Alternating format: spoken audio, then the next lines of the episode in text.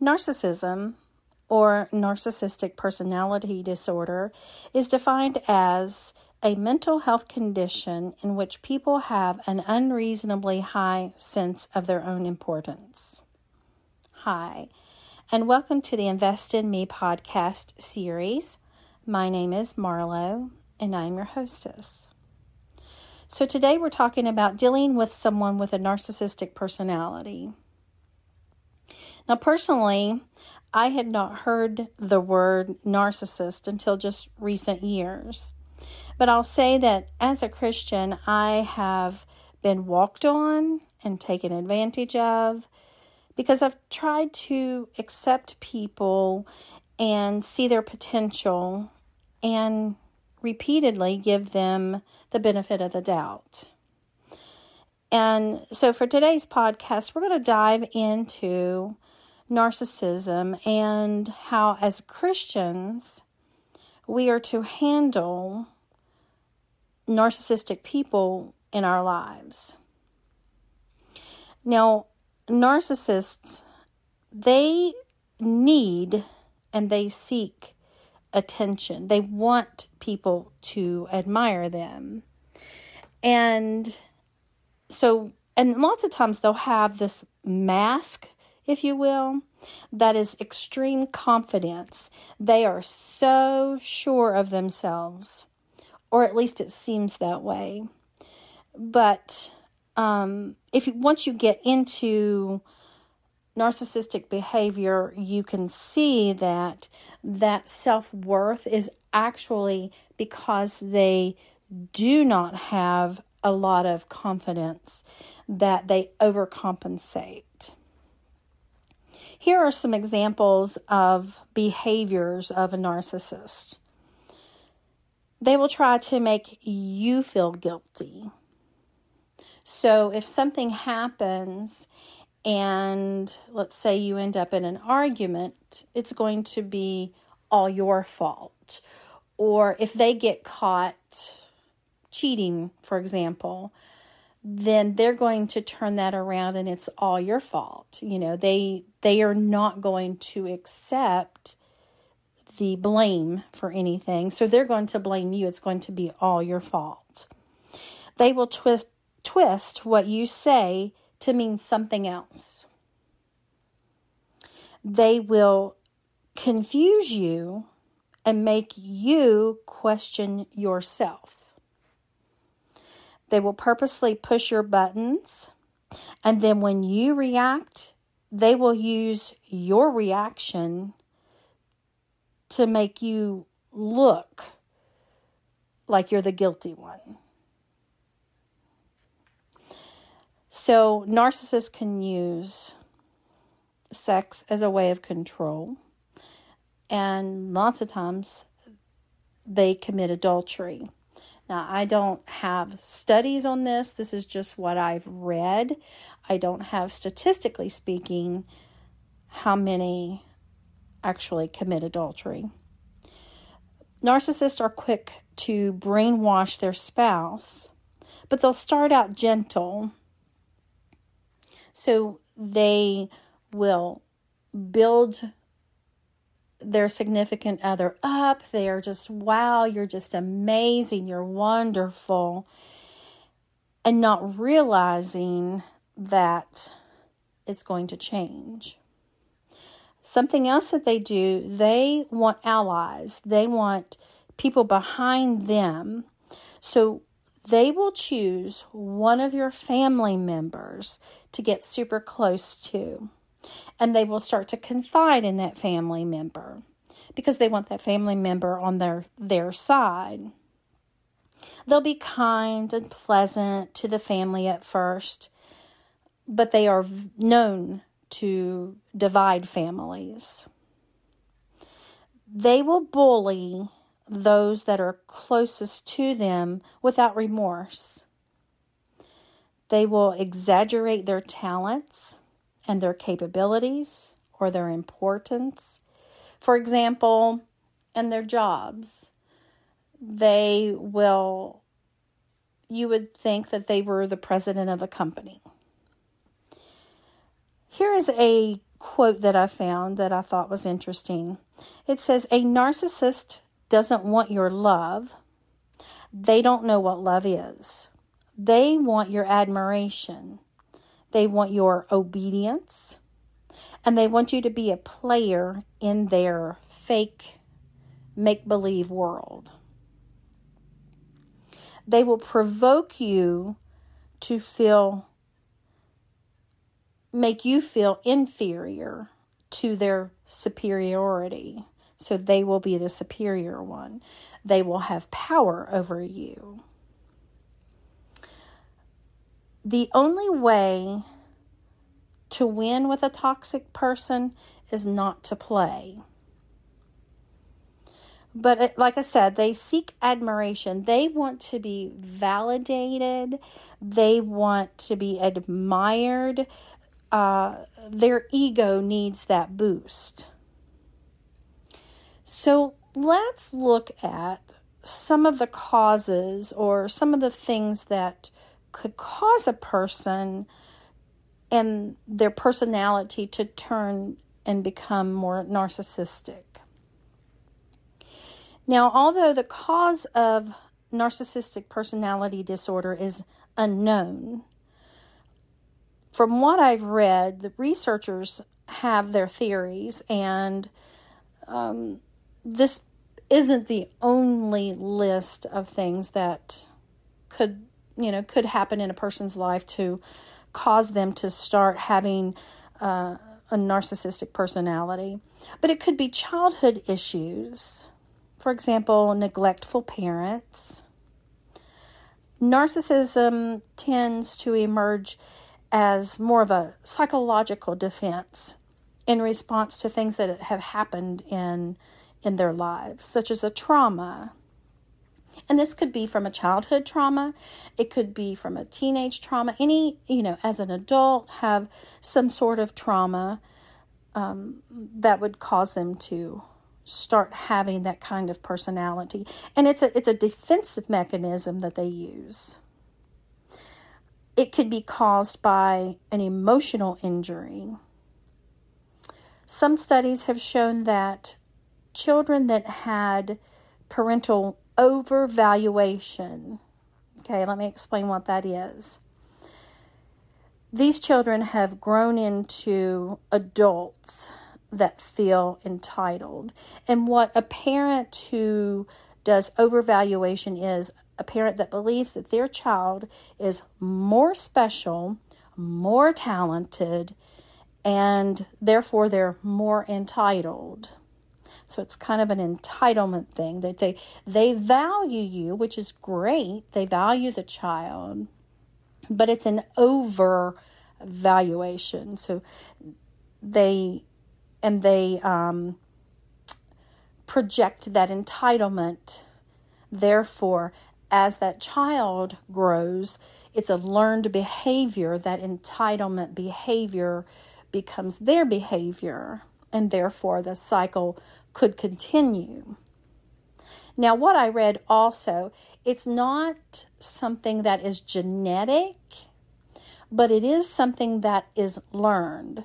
So if if a child is raised in narcissistic abuse, if you will, then they will could potentially do that as well. They could be, have a narcissistic personality. On Duke University's health blog, doctors feel that narcissistic personality disorder is recoverable by behavioral change. So, by working to change that behavior, a person that exhibits a narcissistic personality can recover from that and and, and no longer have that kind of personality. There was an article that I also read, and it was called How to Make a Narcissist Miserable. These are things that in this article that they said a narcissist hates, and this is just a few of them that they had listed. One is a lack of acknowledgement. Since they seek admiration and that's what they're wanting that validation and that admiration. The lack of acknowledgement will destroy their ego and they they don't want to play with a situation like that. The second one that I had written down was when people speak factually. So a narcissist will use this excessive, long winded language charged with grandiose emotion. And if you speak to them with facts or you present facts to them or challenge what they're saying with actual facts, they absolutely do not like that at all. They do not like authority. They do not like being told no.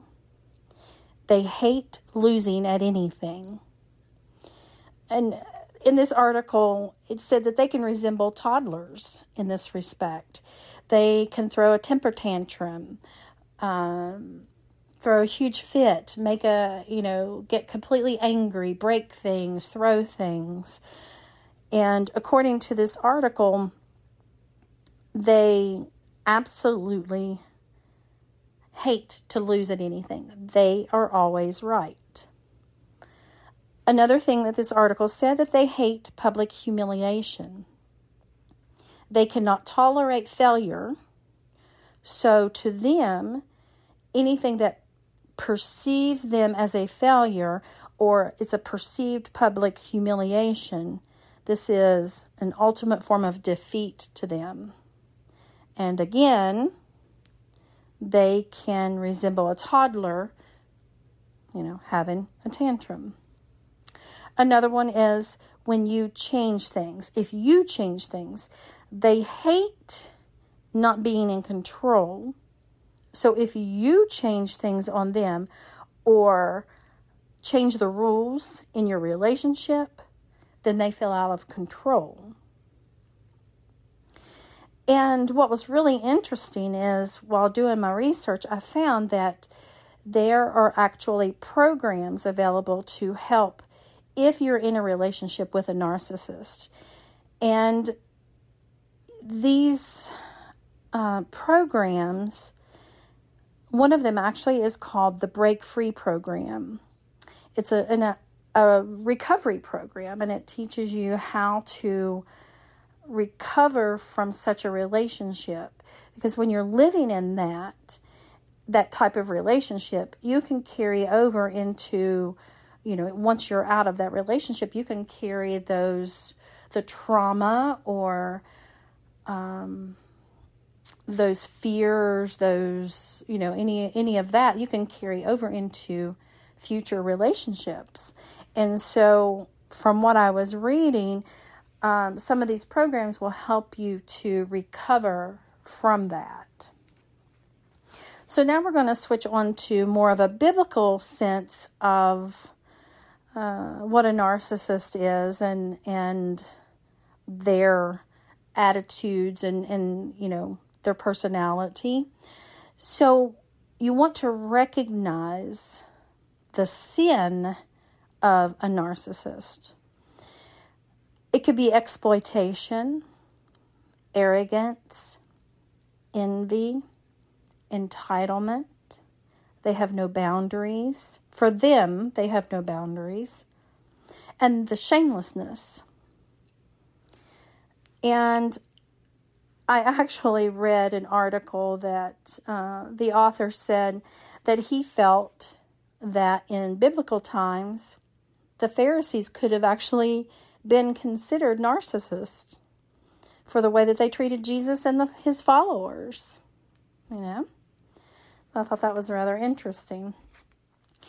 Okay, so how do we deal with a narcissist when we are trying to live a Christian life and live with biblical principles? what do you feel that the biblical approach to that would be? And that's something that I wanted to um, to research and to find out, you know, the best way to handle a type of situation like that. And one commentator actually says that God does not view narcissism as a mere personality disorder, but as an evil that is driven by what is in that person's heart. So, previously, you know, I read that doctors, and that was from the Mayo Clinic, that doctors felt that it was a mental health condition. However, this commentator feels that there is evil in that person's heart and that that's what is coming out. In that same article, this commentator also said that God's love covers even the sin of a narcissist.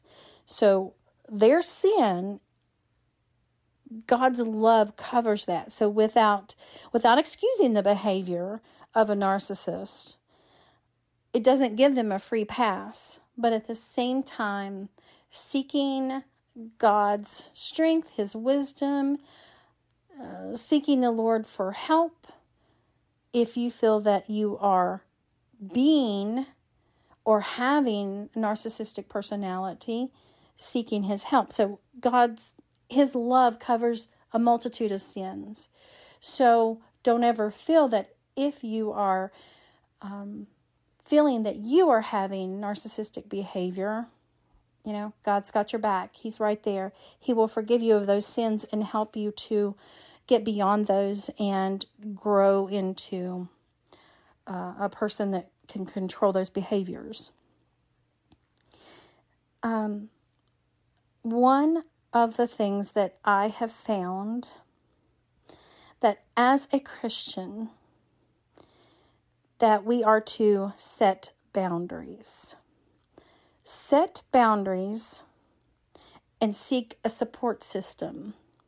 So if you are in a narcissistic relationship or in that type of situation, one of the big things for you is to set boundaries for yourself. And you also, the reason to seek support from family members, friends, your pastor, is because it can be challenged by the person with a narcissistic uh, personality. And when you're coming up on those challenges, it's going to be hard for you to stand your ground and hold those boundaries and be firm on your boundaries.